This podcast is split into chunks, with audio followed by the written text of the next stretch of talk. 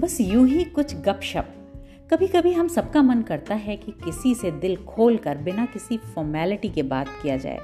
तो मैं हूँ आपकी नॉन जजमेंटल फ्रेंड हर हफ़्ते हम जीवन के किसी पहलू पर बात करेंगे और इसमें आपके बेबाक विचारों का स्वागत है।